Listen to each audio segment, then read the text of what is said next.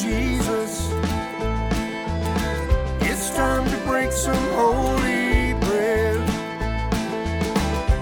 Grab your coffee and your Bible. Listen to what the Spirit says. It's time for daybreak.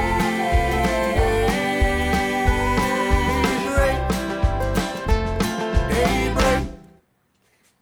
Good morning. morning. Good morning. No. Buenos dias. Buenos- Is it Buenos dias? No. Good morning, guys. Morning. Today is Fear Not Friday. And this is, who are we? Who are we? Dave. The Daybreak This is with the Daybreak. This is the Nesbits. Can you tell? And we this is Joshua, Can can you tell we had another late night? which is night? part of the Nesbitt's band. And we'll get this thing kicked off. it's Daybreak. And Woo-woo. Hallelujah. So, in case you didn't know, Today, today is. is September sixteenth, year of our Lord, twenty twenty two. which means tomorrow is his It's a surprise. Hey, y'all guess how old I'll be? No, Y'all- don't. Yes, do. Curious.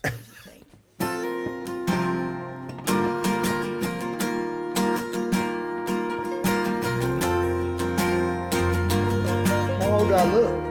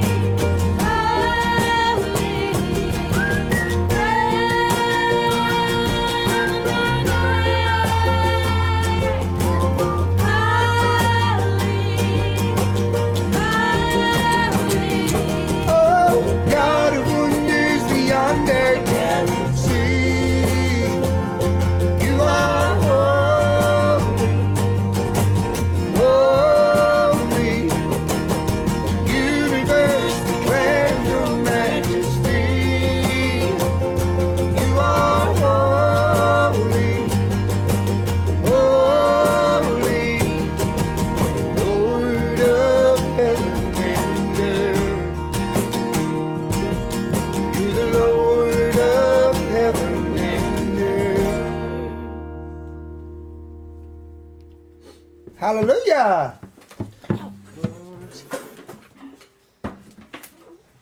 No, I see you. Now You I- know you're always welcome to say anything you feel like saying to the people. Hello, people. The people, our friends. Quack it down. Who's on here this morning? We got a smaller group this morning. Hey, Scott Brudebecker. Brudebecker, excuse me. I said that wrong, didn't I? Good morning, Brother Charles, Leonard, Melissa. Who else? Who else? Who else? Bob, hey, it's good to see you last night, Bob. What a blessing it was to get to hug your neck. Diane, love you guys. Love you guys. Love you guys. Love you guys. Okay, so let's go ahead and dive in. Probably need to just go ahead and jump in this morning. We're talking about the ceiling.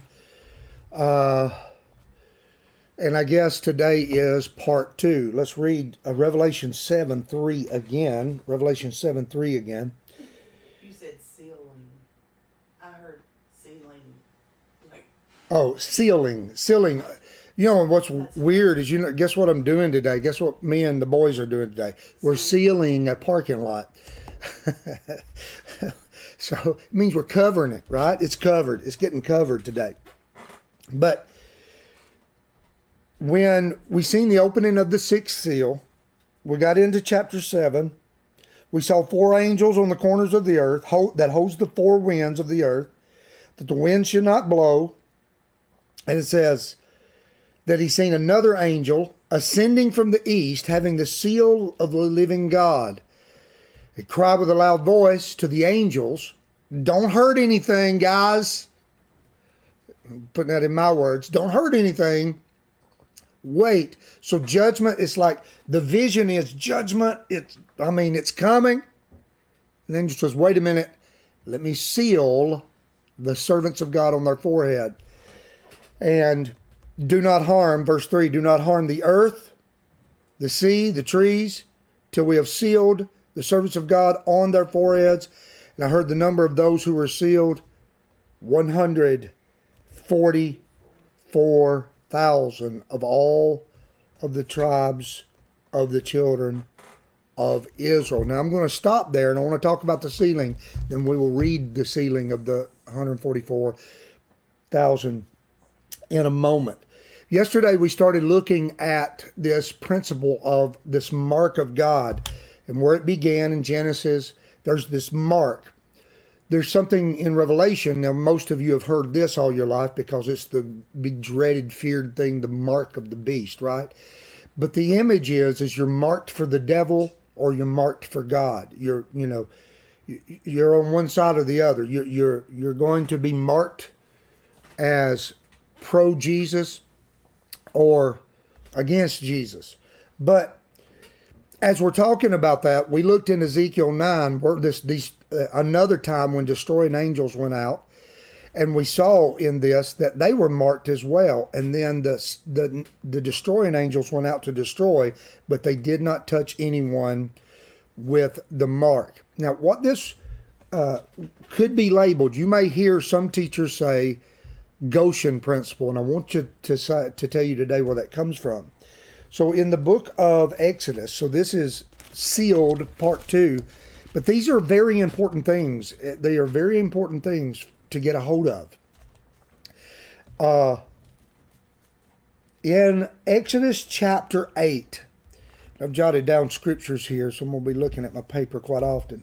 Exodus chapter 8, verses 22 to 23. In the days of Exodus, it says, verse 22, And in that day I will set apart the land of Goshen in which my people dwell, so that, or that no swarms of flies may be there, in order that you may know that I am the Lord in the midst of the land. I will make a difference between my people and your people. Tomorrow this sign shall be. Now, Pharaoh also, in case I know you know this probably, but Pharaoh is an Antichrist type as well. He, he could even, one of the earlier ones, right? Pharaoh enslaved God's people. He, he tried to uh, wipe out uh, the promise of the Messiah, the dragon inside the Pharaoh tries to wipe out the promised seed of the Messiah by killing the firstborn children. First, first what, Lisa? Exodus 8, 22, and 23.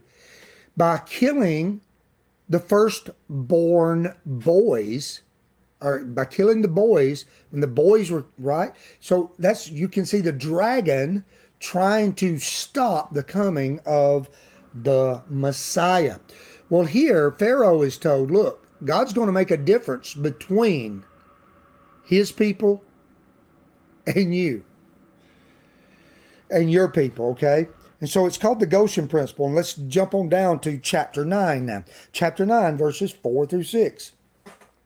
The Lord will make a difference between the livestock of Israel and the livestock of Egypt. So nothing shall die of all that belongs to the children of Israel. So not only now the, the flies, the land, now the animals, okay, are protected as well. Now let's jump to chapter 10, verse 23. 10. 10, 23 as well, uh, marked. I'm still in Exodus, yes.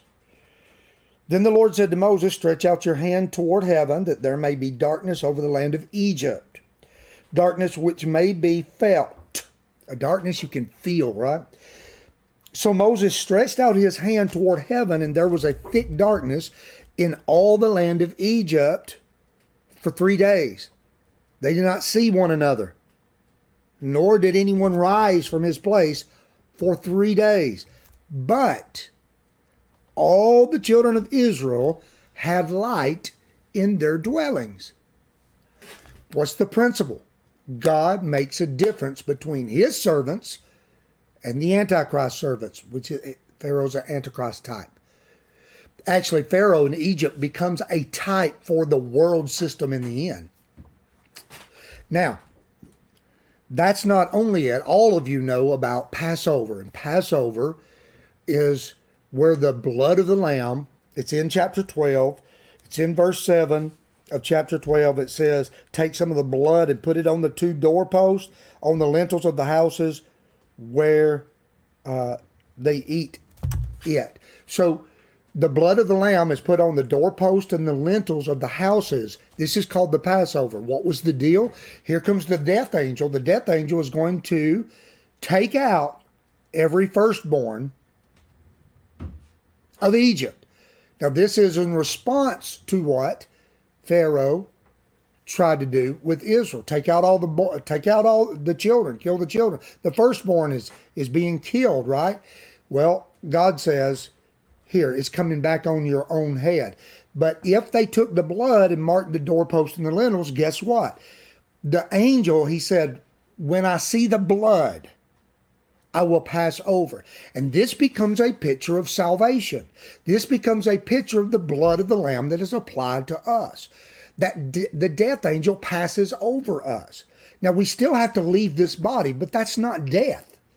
The child of God never dies. We just sleep in Christ, right? We never die. The blood of the Lamb, when we submit to the Lord, we put our trust in Jesus, we put our faith in Yeshua, the King of Israel, okay, that blood that was shed is spiritually applied to us. And we're, we become marked so that the death angel passes over. But the point that we're trying to make as we're studying the book of Revelation, that there is a principle that we would call the Goshen principle, where God says, I will make a difference between my people and everybody else in this day. So we get in the book of Revelation and we're hearing the same kind of thing, right? There, there's a um, a mark, there's a seal, and again, the angel is answering the question, "Who shall be able to stand?" Now, when we talk about standing and when we talk about overcoming, we talked about this when we were going through the letters to the churches, okay? But being victorious doesn't mean that no one ever dies for their faith. Actually, dying for your faith is overcoming, being faithful unto to the end, I will give you a crown of life, right? And so, some, many of our brothers and sisters have been martyred over the last 2,000 years of Christianity. Many, many, many have been martyred for the faith. But guess what? They stood. They stood. They were victorious. But the difference is, is standing up in the face of antichrist spirit, standing up against the ungodly uh, wiles of the devil and the and the rule of the devil and the anarchy of the devil, and standing against that as a child of God, that's totally different than the wrath of God that's pouring out. The sealing, the marking for the Christian, for the believer, is the protection of God's pouring out. Does that make sense? God's pouring out. I hope that makes sense. Anyway, let's go back now. Uh, I want to go to another book. Excuse me, not back. Zephaniah 2 3, the book of Zephaniah 2 3. And I will just mention Psalm 91 here. No, psalm 91 is another protection psalm that's in first context about the Lord, the Messiah, the Christ Himself, Yeshua, Jesus. Uh, but this protection psalm that is talked about applies to Jesus, right? And do you know they couldn't take Jesus? They couldn't touch Jesus until it was time. But then when the Father decreed it was time, then they were able to take him and do with him what they would, right? But through that, salvation comes to whosoever believes now. Now, that being said, we are, we are part of the body of Christ. Therefore, the psalm that talks about protection for the Lord is the same psalm that you can grab a hold of for protection for you. Protection from falling away, protection from the wrath of God. What it doesn't mean is that we don't have to stand up against the evil in this world. God's people have always been called to stand up stand up against the evil of this world. Always. Zephaniah chapter 2, verse 3.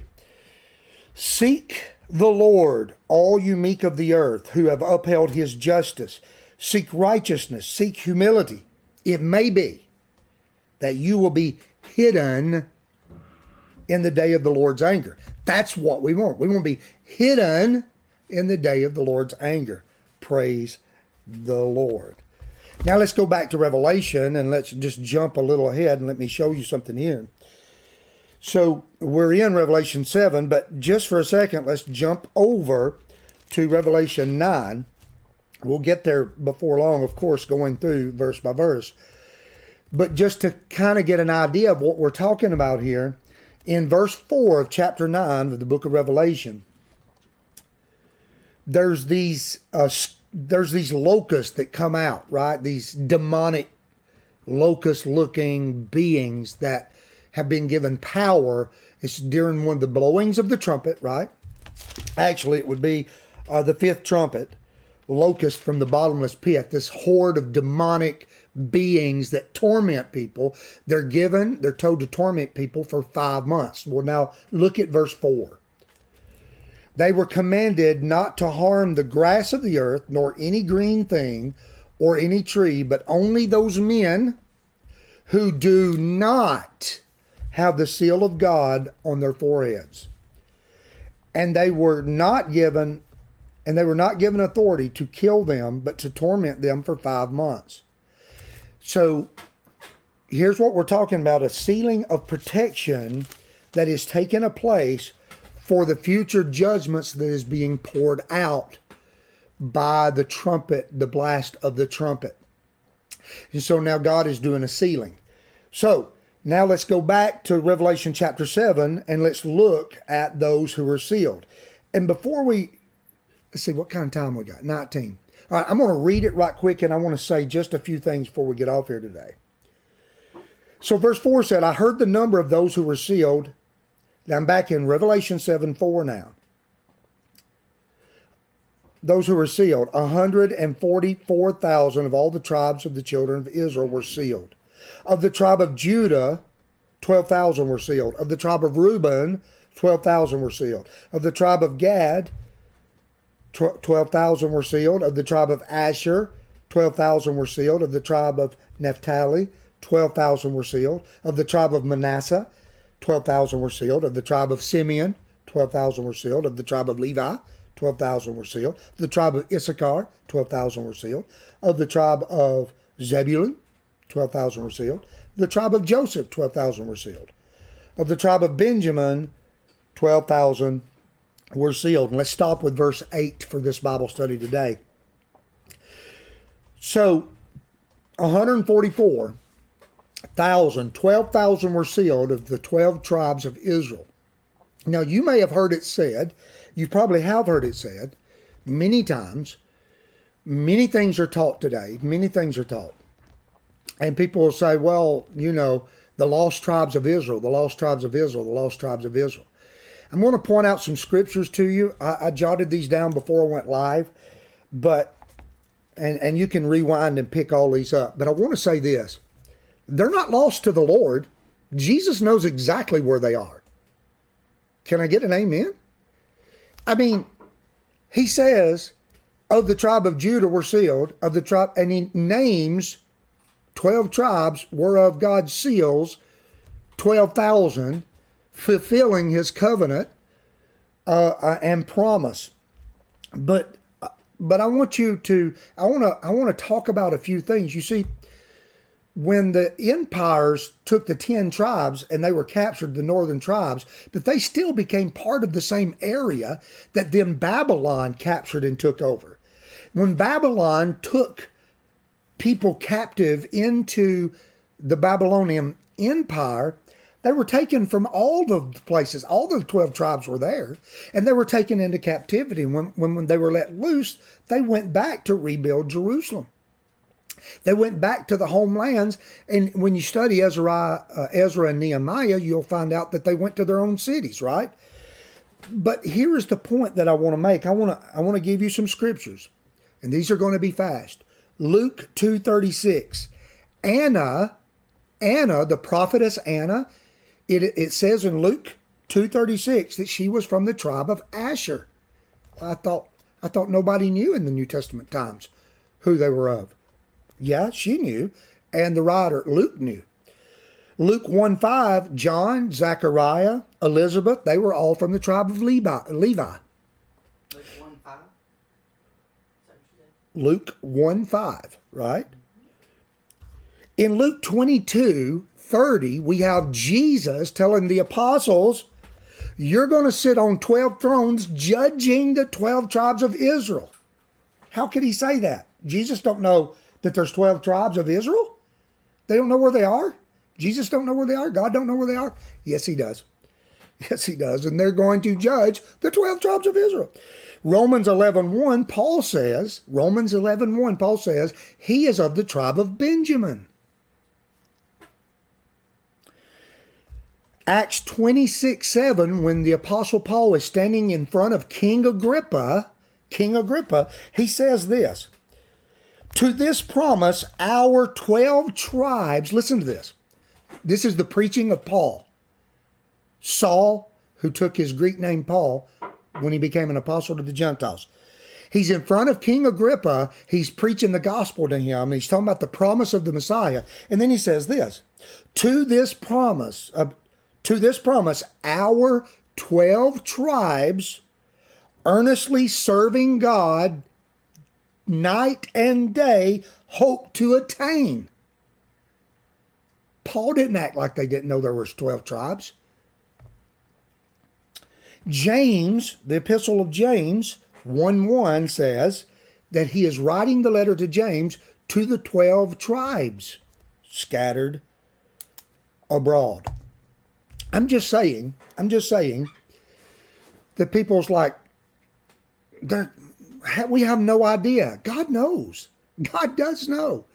God does know. And he promised in the end, he's going to draw them back in. He's going to draw them back into the land that he promised them. And then the end time scenario is going to take off. Okay.